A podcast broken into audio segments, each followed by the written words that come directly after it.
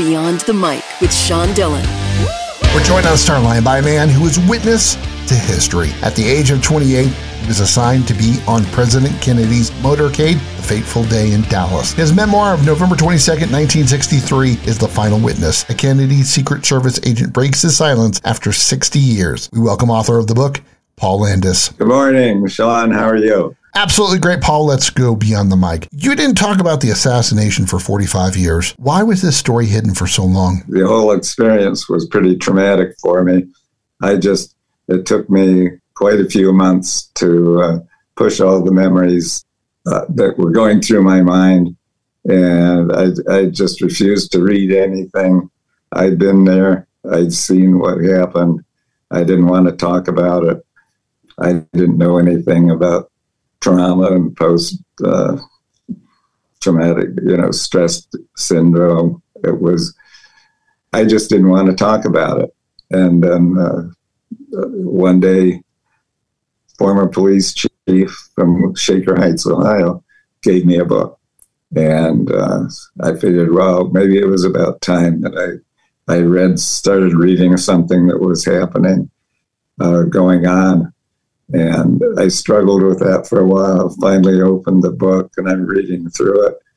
And uh, I'd been comfortable with what I'd heard at that point. And then I came to uh, a point, this was Six Seconds in Dallas, uh, written by Josiah Thompson.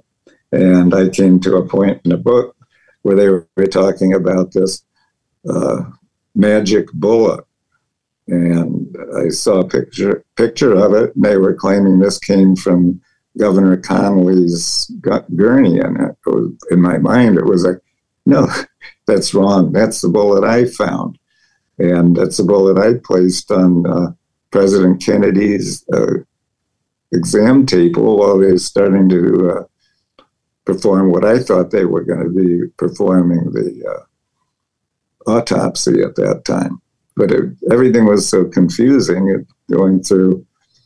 Uh, we left the room, and uh, I, I was relieved and happy that I'd done what I'd done. I'd saved, saved this bullet, put it where it needed to be, where it will be found and be helpful. You saved evidence. Why do you think the Warren Commission never interviewed you? Oh, that's a good question. I'm, I'm not in any position to answer that.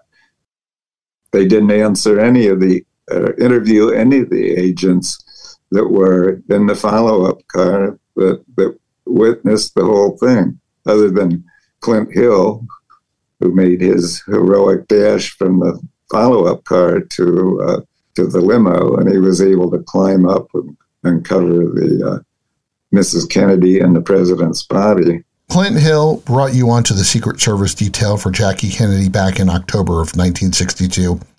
How has your friendship continued throughout these years? We, we pretty much stayed in touch. I think just time you, you drift apart, but you still consider, uh, I still consider Clint to be a good friend. I haven't talked to him uh, since the book came out. So it's just been tons of interviews and too much going on at this point. So, how did you overcome the damage of that November day what have you done in the days since? Well, I, I, I have no idea. I think just time, time took, uh, time worked in my favor.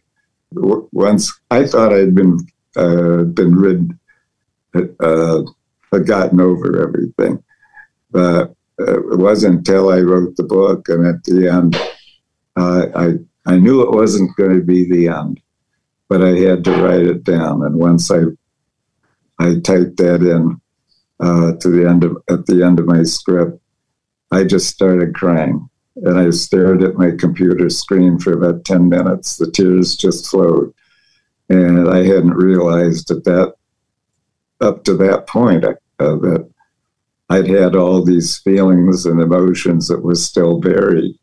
Um, since then, it's it's still it's it's been a huge relief. And every time I, every interview, every time I talk, it's a little easier uh, to talk about it now. So you thank all the people who helped you write the final witness. Who is the one person who made the biggest impact in this book? No question about it, Holly Witchey. she was a, a professor. She was a, a, case. She was a colleague where I was working part time at the uh, Western Reserve Historical Society.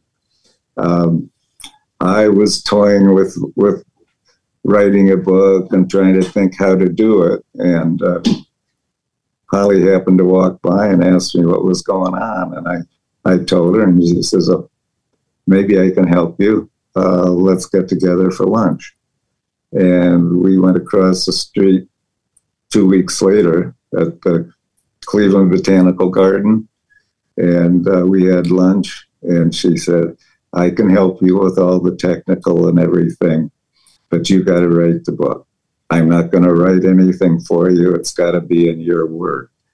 And that that was a big relief for me, and because people said offered to write yeah, my story and do everything, but nobody else could tell my story like I could. And I was insisting it had to be in my word. So Holly got me over the hump there. We, we met every week for about three years on a Saturday. And I would write, she would come in, edit, and say, okay, what next? Let's talk about this. And I would write for the next week she'd come in. We just we worked our way through the book that way. It's time for one big question with Paul Landis, author of The Final Witness. A Kennedy Secret Service agent breaks his silence after 60 years beyond the mic. Paul, what do you think is the truth, and will it ever be truly revealed? Uh, I don't think we'll ever know the uh, the final answer. There are too many too many answered questions. Yes, I just, I'm just happy I wrote what I saw and what I did. And I'm, hopefully this is going to help a little bit in, in resolving some of the conspiracy theories that are out there. There are people who doubt your story. Why should people read The Final Witness and judge for themselves? If they don't know the story and they don't have all the facts, all they're doing is speculating. They have they got an agenda. I don't. There are still too many unanswered questions. Read The Final Witness. A Kennedy Secret Service agent breaks his silence after 60 years. Maybe you'll see something differently. Author Paul Landis, thanks for taking the time to talk with us today. You're welcome. Thanks for having me on. And that, my friends, is a Beyond the Mic shortcut.